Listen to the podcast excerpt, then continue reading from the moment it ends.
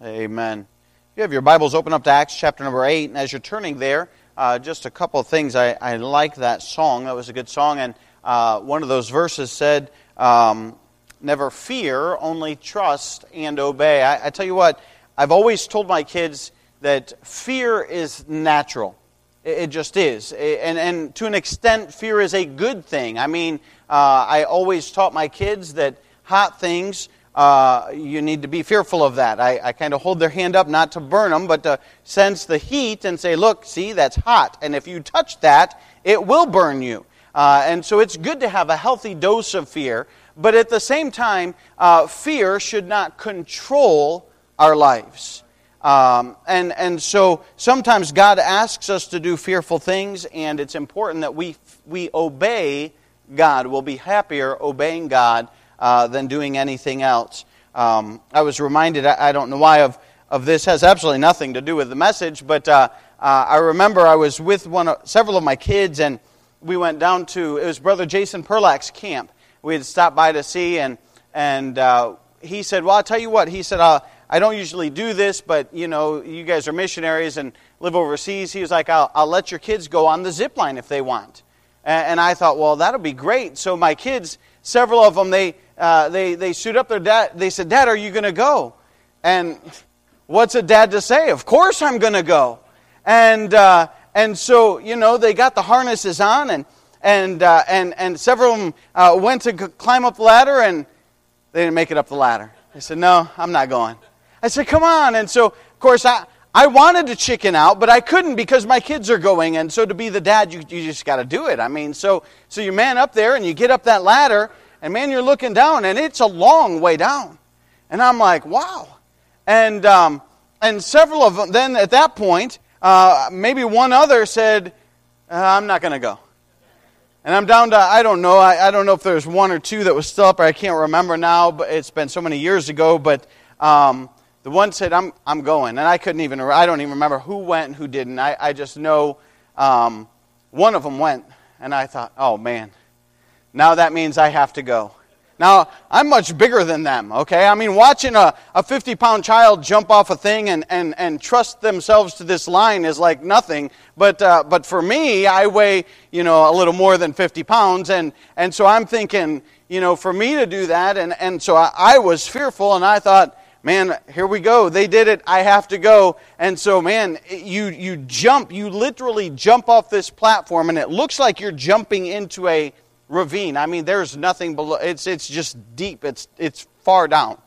And so you jump, and this thing is all loose, and it, it kind of gets tight when you jump, and then it just kind of swings you all the way across, and you slide all the way down this zip line. And, uh, and so I went across it, and I, I, lived, obviously. I had no broken bones. I made it. And so uh, I, I've always, I said this, that to say this. I've always told my kids fear is natural. It's okay to be afraid, but don't allow fear to control your life. That's one of the things I think is important, and that song just kind of reminded me of that and has absolutely nothing to do with the message this morning. So that was free. Acts chapter number 8. Also, uh, appreciate those who, who tune in online. And if you tune in online, if you're uh, maybe listening, maybe you called in, or maybe you're watching on YouTube or Facebook or some other uh, way, then we certainly appreciate that. If you just do us a favor and fill out an attendance thing, we haven't said anything about that in a while. Uh, a lot of times I forget. It does still exist, it is still there, and we certainly appreciate that. I've said it many times. When you are online, we cannot see you. Um, there is just no way. And I'm pretty technical. I can dig through a lot of stuff. I can find a lot, but I, I, you really literally have no way of knowing who is watching out there. And so if you just go to anchorbaptistchurch.net at the top, uh, there's a little attendance thing. And if you'd click that, uh, I would certainly appreciate it. Uh, it would help us in trying to keep track of, of who, is, who is out there, and that would be a help to us. Uh, Acts chapter number 8, we'll get into the message this morning. Joy in the journey. I'm stealing a title from somebody else. I like this title, and I'm terrible at titles, so um, I borrowed. Preachers don't steal, they borrow. Amen. Uh, so I borrowed his title. And, and, as we come into Acts chapter number 8, uh, we have a very dark scene, if you will. Uh, Stephen has just been stoned to death. He's been uh, martyred for the cause of Christ. And, and he was a preacher. He was a righteous man. He was one of the top men in the church there. And, and he was out preaching. And, and of course, it, it did not go well with the, uh, the Jews that were around him. And so they took him out and they stoned him and killed him. And we come into chapter 8, and it, and it seems like uh, all is lost. It seems like uh, there's a lot of persecution going on to the church, and, and there's a lot of uh, darkness in that very moment uh, for all those people. And, and, and what I want us to look at this evening, or this morning rather, is joy in this journey. Even in this dark setting that we find ourselves, there is certainly joy in the, in the journey. Look at what it says in verse number one. The Bible says, and Saul was consenting unto his death. He's talking about Stephen's death. And at that time, there was a great persecution against the church which was at Jerusalem.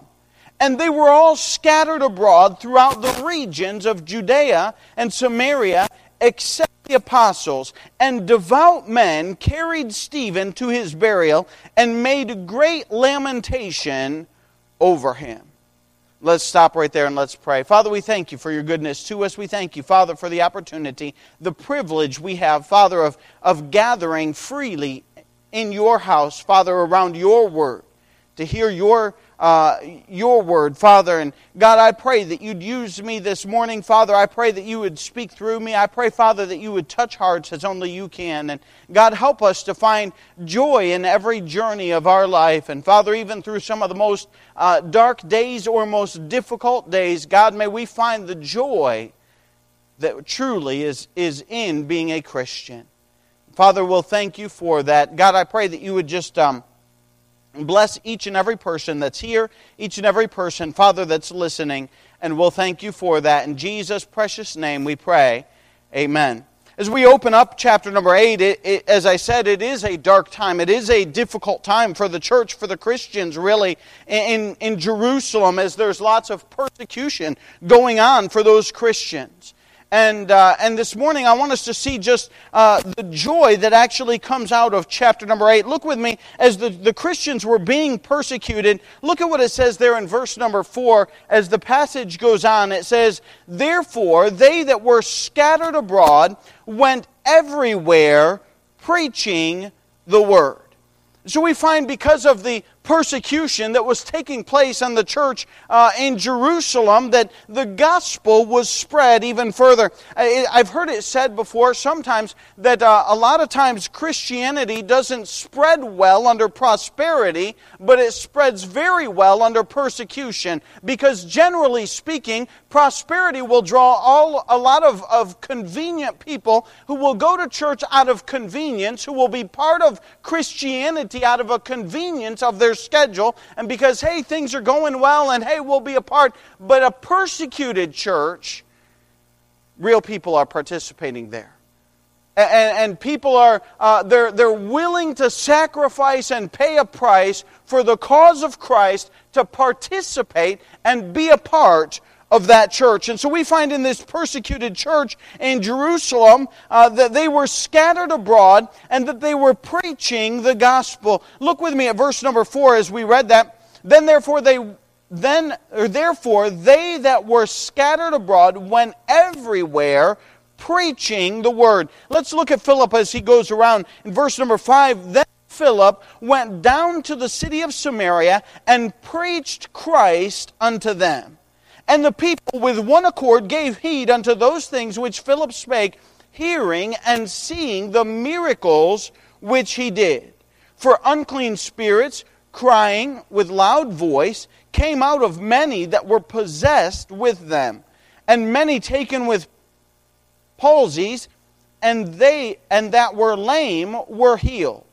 And there was great joy in that city. There was great joy in that city. I want you to notice just a few things about this city where Philip was preaching. Uh, first of all, the city was absolutely full of sin. I want you to notice where Philip went. Uh, he didn't go to a, uh, a nice, posh place that was easy for him to go to and, and, and nice and comfortable for him to be able to uh, live and preach the gospel. The Bible says that he went down to the city of Samaria. Now, the Samaritans and the Jews as you may know, they were kind of at odds with each other. They, they really uh, didn't, didn't, the Jews did not think highly of the Samaritans. And we've talked about that before as Jesus in John chapter 4 went to the, the woman at the well there in Samaria and he said, I must needs pass through Samaria. So he went right down to Samaria. And I want you to notice that this city was just full of sin and it was full of all kinds of problems. Look at what it says there in verse number 7 for unclean spirits, crying with loud voices, came out of many that were possessed with them. Now, of all the places that Philip could have gone, this is where he ended up. In a city that had many, I don't know how many, the Bible does not tell us, but many people who were possessed with unclean spirits. And I thought, man, that's a, that's a city that is, is quite a wicked place. And that's a city that, man, has many problems. Now, listen, uh, sin, I want us to notice this as we look at this city and we think about this city. I want you to notice that sin divides. Sin divides. Save your spot there in Acts and turn with me to Matthew chapter, or Mark chapter number 5. Mark chapter number 5. Sin is very divisive in everyone's life. Um, and as you're turning there to Mark chapter 5, uh, I want you to think about this verse. The Bible says in Isaiah chapter 53 and verse number 6 All we like sheep have gone astray. We have turned every one to his own way, and the Lord hath laid on him the iniquity of us all. But the first part of that says, All we like sheep have gone astray. We have turned every one to his own way. In other words, when a man is drawn away of his own desires and, and falls into sin, hey, it ends up going astray from the shepherd and wandering away uh, from, from things that would be protective and good in their life. Sin divides. Uh, now, I want you to see this in Mark chapter number 5 as we think about this idea of sin being divisive and this city being full of sin, it was a very problematic city. Mark 5 1, the Bible says, And they came over unto the other side of the sea, unto the country of the Gadarenes, and when he was come out of the ship, immediately there met him out of the tombs a man with an unclean spirit who had his dwelling among the tombs and no man could bind him, no, not with chains, because that he had been often bound with fetters and chains, and the chains had been plucked asunder by him, and the fetters broken in pieces, neither could any man tame him, and always, night and day, he was in the mountains and in the tombs, crying and cutting himself with stones. Now, I'll be honest with you, I'm not an expert uh, about being, ha- being possessed with unclean spirits, but we find in the Bible uh, several examples. This is probably one of the worst case scenarios that we find written in the Bible. Uh, this man, uh, the Bible says, lived in tombs and he cut himself, and, and no man could uh, bind him or contain him with any stretch of the imagination. They tried many times, and there was no containing or controlling this man. There's other cases in the New Testament where Jesus, uh, where, where uh, a man with his son would have a, uh, an unclean spirit, and, and he told him, he said, oftentimes he falls into the fire and, and he would hurt himself. But oftentimes, I want us to understand this that sin divides between people. Sometimes, as it would this man, it drove him away from all of his friends and all of society. And sin will divide between people. Not only that, but sin will divide and separate even families. Listen, you know, probably through experience, uh, maybe somebody who has gotten tangled up in sin in one avenue or another. There's many ways to get tangled up that it has led them down a road that has left them, uh, led them away from their family. And their parents and their siblings are concerned and they're wondering, you know, hey, I wonder when he's going to get his head screwed on straight. I wonder when he's going to get rid of that garbage out of his life and get back to the family and realize that he's living out there all alone and he doesn't have anybody. That's because sin will divide people and take them down a lonely road. And this in Mark chapter number 5 is probably, like I said, one of the worst case scenarios that brings him to the very end of his road, per se, where he's living in tombs, he's living by himself, he cuts himself, and he cries nights and day, and he's just wandering like a wild, crazy man through the cemetery. But I want you to understand that sin divides. And if we look at this city in Samaria, Samaria uh, where, where Philip went to preach, you have to imagine, because there was many who were possessed of unclean spirits, that it was a place of great division and great uh, problems and great sin that took place there. The Bible says this in Isaiah chapter 59 and verse number 1 Behold, the Lord's hand is not shortened that it cannot save, neither is his ear heavy that it cannot hear, but your iniquities have separated between you and your God, and your sins have hid his face from you that he will not hear.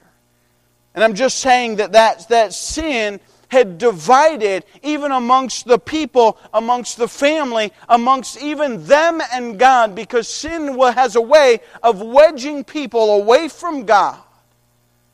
We find a place that's a godless, sinful society.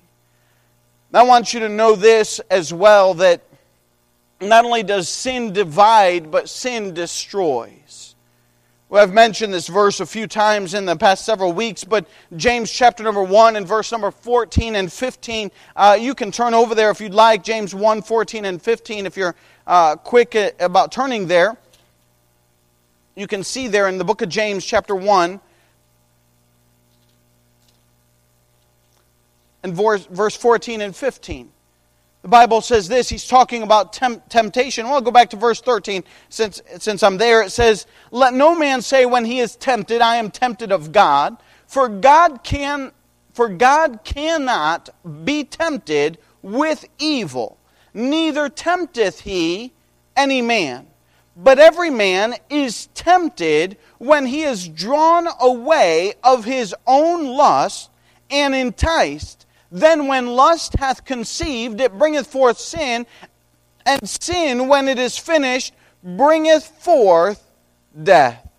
So we find that not only does sin divide amongst people, as we see that it takes place in the Bible, but also sin destroys lives. And I want you to understand that Philip was in a city that was full of sin. It was a city that had been divided. It was a city that had been uh, full of sin, and, and not only that, but even destruction we find that this city had a problem.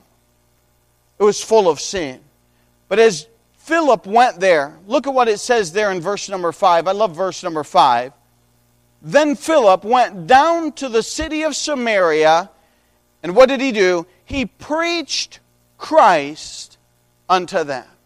I love that verse. We're talking about joy in the journey. We're talking about how the church had been persecuted and perhaps they had been forced to flee from their areas. I don't know if they had to flee. I don't know if they fled uh, uh out of uh, a sense of trying to get away from those who were persecuting them. But I do know this when they did flee, they did go preaching the Lord Jesus Christ.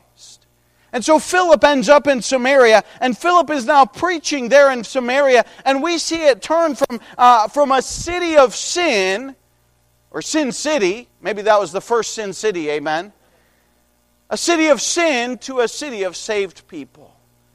I don't think the whole city got saved, but certainly a large portion of people did get saved, as we see there in verse number 6 and 7. And the Bible says, And the people with one accord gave heed unto those things that Philip spake, hearing and seeing the miracles which he did. For unclean spirits, crying with loud voice, came out of many that were possessed with them, and many taken with palsies, and that were lame were healed.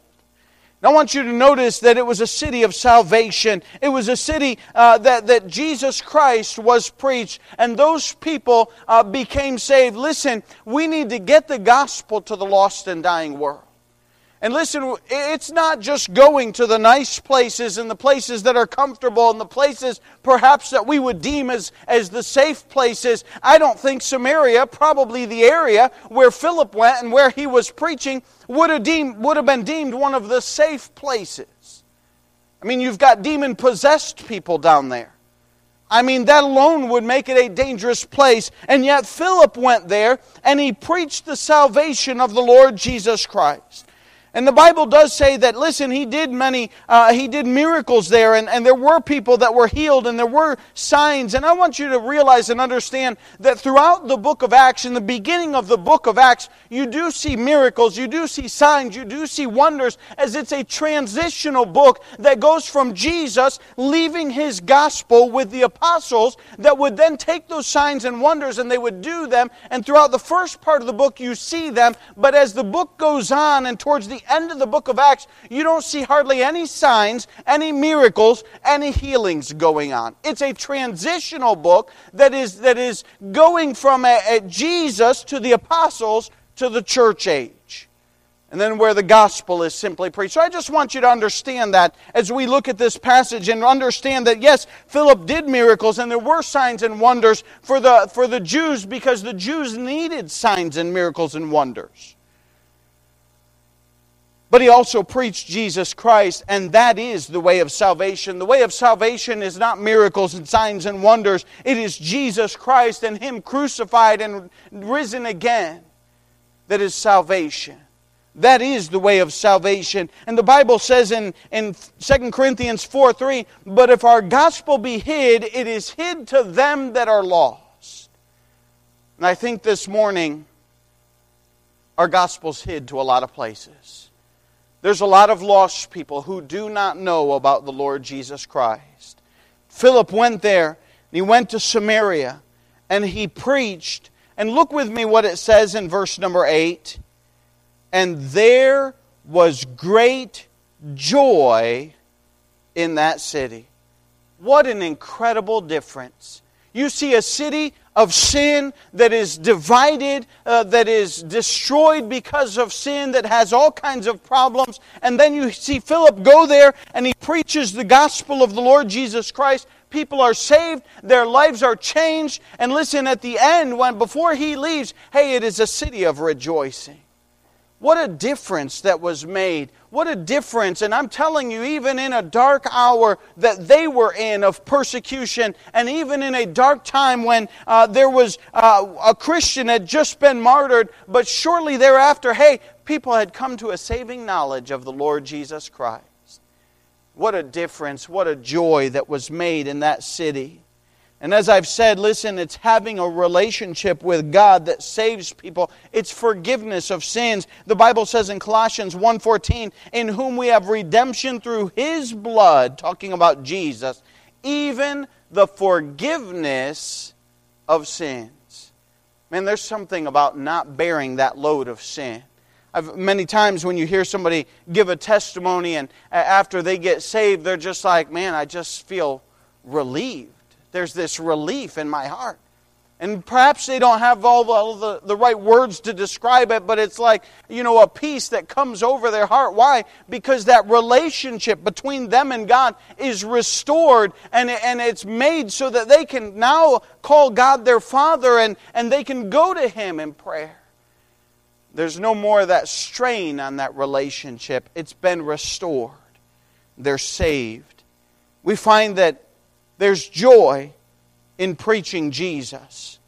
As we continue in the book of in, in Acts chapter number 8, not only is there joy in Jesus, but you go down and we find Philip once again preaching. And look with me at verse number 29. Acts chapter 8 and verse 29. The Bible says this Then the Spirit said unto Philip, Go near and join thyself to this chariot. And Philip ran thither to him and heard him read the prophet Isaiah and said, Understandest thou what thou readest? And he said, How can I, except some man should guide me? And he desired Philip that he would come up and sit with him. And the place of the scripture which he read was this He was led as a sheep to the slaughter, and like a lamb dumb before his shearer, so opened he not his mouth. In his humiliation, his judgment was taken away. And who shall declare his generation? For his life is taken from the earth. The eunuch answered Philip and said, I pray thee, of whom speaketh the prophet? This, or of himself, or of some other man? And Philip opened his mouth and began at the same scripture and preached unto him Jesus. And as they went on their way, they came unto a certain water, and the eunuch said, See, here is water. What doth hinder me to be baptized? And Philip said, If thou believest with all thine heart, thou mayest. And he answered and said, I believe that Jesus Christ is the Son of God. And he commanded the chariot to stand still, and he went down both into the water, both Philip and the eunuch, and he baptized him.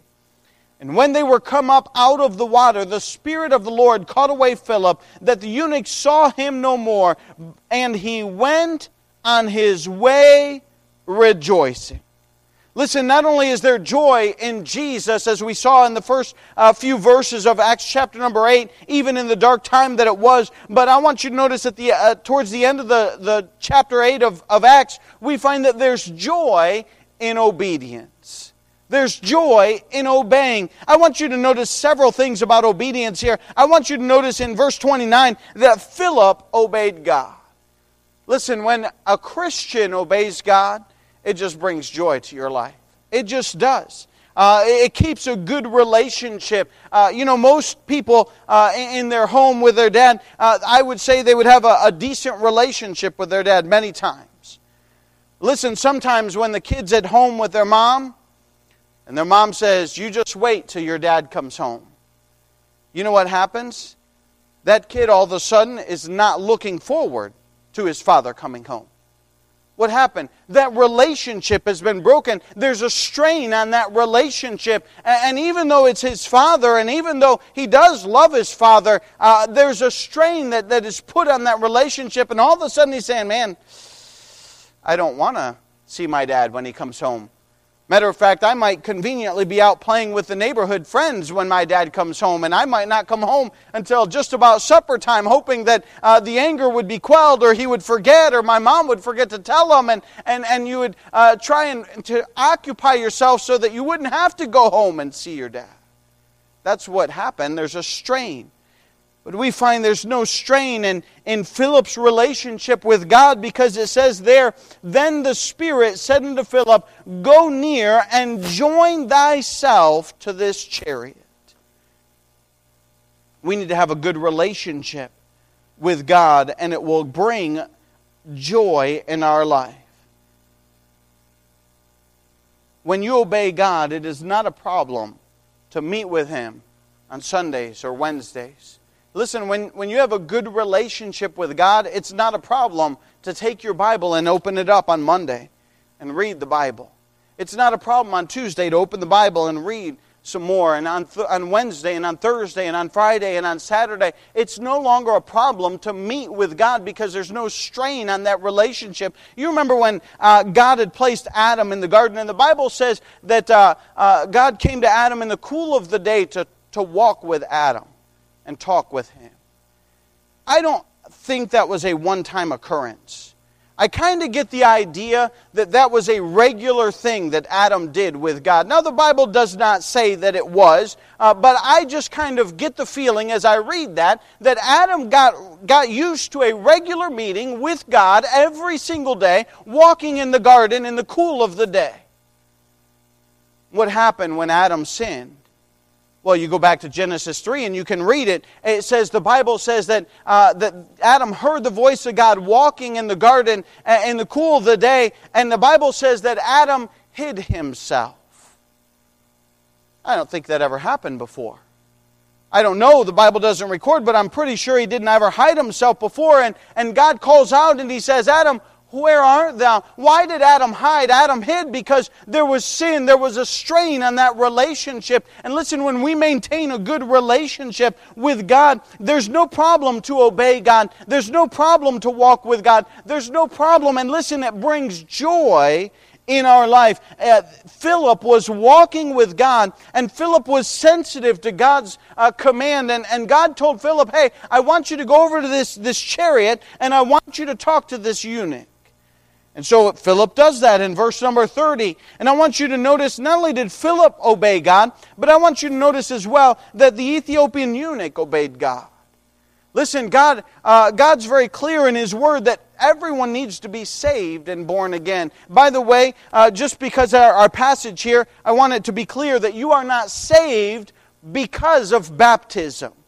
Baptism does not save you.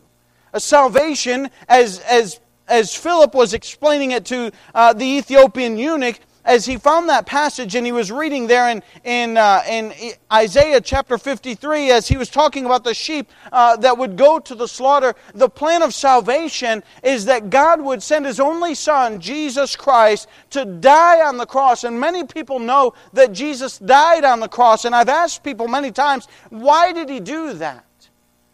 And they're like, well, well, I don't know about that. It's like they never, I never thought about that. And then those, they'll say, sometimes they'll say, well, because he loved us. And, and they're right. He did go to the cross because he loved us. But the rest of it is that, listen, he did that because he wanted to be a sacrifice and take our sins upon himself because we could not pay for our own sin. So he took our sins and he died on the cross. And then the Bible says that he rose again on the third day and was victorious over death, hell, and the grave. And he did that. And listen, if we will put our faith and trust in Jesus Christ, we too can be saved. And so the, the Ethiopian eunuch did that. I'm sure that that was probably the message that Philip uh, preached to that Ethiopian eunuch. And I'm sure that the Ethiopian eunuch did put his faith and trust in Jesus Christ because the Bible says here in verse number 36 that as they went their way, they came unto a certain water. And the eunuch said, See, here is water. What doth hinder me to be baptized? And Philip said, If thou believest, with all thine heart that thou mayest. And he answered and said, I believe that Jesus Christ is the Son of God. And I believe, I'm sure that Peter or Philip preached how Jesus was the Lamb that taketh away the sins of the world that he came as a sacrifice and that if, the eunuch would put his faith and trust in him that he would be saved. And, and i'm sure that's what he preached. And listen uh, that ethiopian eunuch got saved that day and put his faith and trust in, in jesus christ. And then he goes on and he says hey here's some water. Why can't i be baptized? Listen that's the obedience. That's where he obeyed god. You say are we commanded to be baptized? Well, the Bible says in Matthew chapter 28 and verses 19 and 20, Jesus was commanding his disciples and he says, "Go ye therefore into all the all nations, or go ye therefore and teach all nations, baptizing them in the name of the Father and of the Son and of the Holy Ghost, teaching them to observe all things whatsoever I have commanded you, and lo I am with you always, even unto the end of the world." Amen. And listen, it is a command to be baptized. Maybe you've been saved. Uh, baptism always comes after salvation. I used to tell people in Peru all the time that uh, as you read through the Bible and you see people who are saved, uh, usually they got baptized that day or the next day. One of the few examples of somebody uh, who waited to get baptized was the Apostle Paul. And he fasted the whole time until he did get baptized. So I tell people if you want to wait to get baptized, go ahead and you just fast the whole time. When you're ready to get baptized, you let me know. We'll baptize you.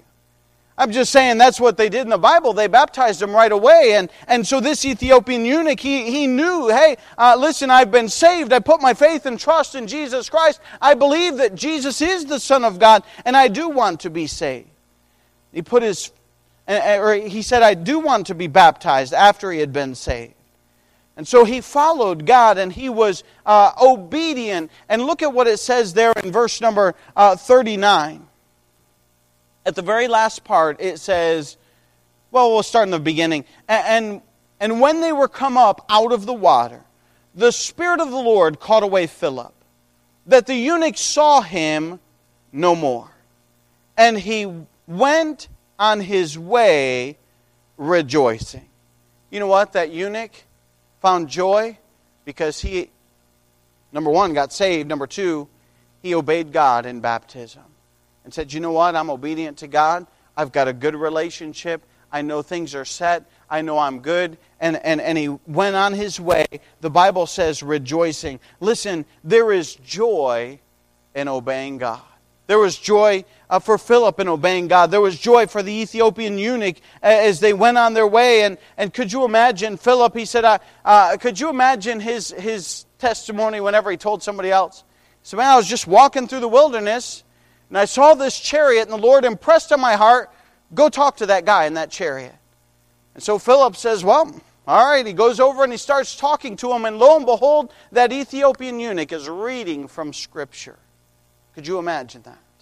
Uh, it was not too long ago. Uh, I heard a preacher, a well known preacher in Texas, and he was giving testimony of that thing. And he was driving his car one day, and, and, uh, and, and the Lord said, Hey, I want you to stop, pull over, and talk to that guy.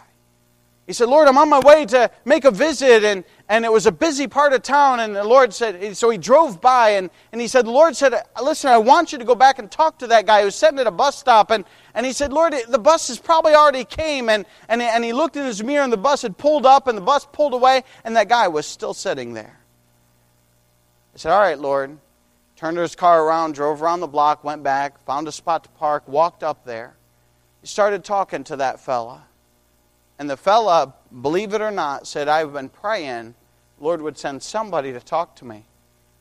Because I didn't know if there was a God and, and he had another religion, but he was really doubting and struggling with his religion. And this preacher had the opportunity to witness to that fella, and that fella got saved. Listen, the Spirit of God still impresses on our heart to witness to people, and we ought to be a witness, as Philip uh, witnessed to that Ethiopian eunuch. There's joy in, in obeying God. Not only is there joy in Jesus and seeing the lives change there in, in, the, in the city of Samaria, and there was joy in the Ethiopian eunuch because he obeyed God, I want you to notice lastly uh, that there's joy in following God. You look at uh, the life of Philip. Philip has just come out of the, the Jerusalem church that was scattered abroad. Perhaps Philip even witnessed uh, Stephen being martyred, and perhaps that stayed as an impression on his mind. Perhaps he saw Saul running through the streets of Jerusalem trying to find other Christians and trying to take them to prison and, and trying to, uh, uh to cause all kinds of problems. And maybe that stayed in his mind, and maybe he thought, man, I, I don't know what's going on. But nonetheless, he was faithful when he left out of Jerusalem. And he went down to Samaria, and there he preached Jesus. Listen, uh, Philip, there was joy in Philip's life because he went where God wanted him to go. He went first to Samaria, a rough place. We find him next in Acts chapter 8, towards the end there. He was in the wilderness and, and he, he preached to the Ethiopian eunuch, and the Ethiopian eunuch got saved. And, and what I'm saying is, uh, there was joy in, in Philip's life. Could you imagine being there at, at Samaria and preaching and seeing those lives transformed as they were? And thinking, man, I'm glad I went. I'm glad I saw that guy saved. I'm glad I, I got to see those people and those demons cast out of those people. And I'm glad I, I got to be a part of that. And, and, and just the, uh, the involvement that Philip had in the ministry and following God and being faithful to do what God had asked him to do. What about this in Acts chapter 8 and, and after verse number 8? What if Philip said, Man, I saw Samaria saved. Praise the Lord. I'm glad for that. So I guess I can go back home to Jerusalem now. I guess I'm all done. I guess I've done the ministry and, and I'm all good. Philip didn't stop there. Matter of fact, you go down and you read through the whole chapter. There was another man, Simon, who had gotten saved as Philip uh, talked with him as well, and, and he had gotten saved. And then you go down to Acts chapter uh, 28 there, and you find that he continues and he continues and he does not stop. Listen, when we see one person saved or we see one victory in ministry, we don't stop. We continue to go and we continue to look and we continue to preach and we continue to witness and we continue to pray and we continue to labor. Why? Because because we want to continue in the ministry. Philip did that. He continued, he didn't stop.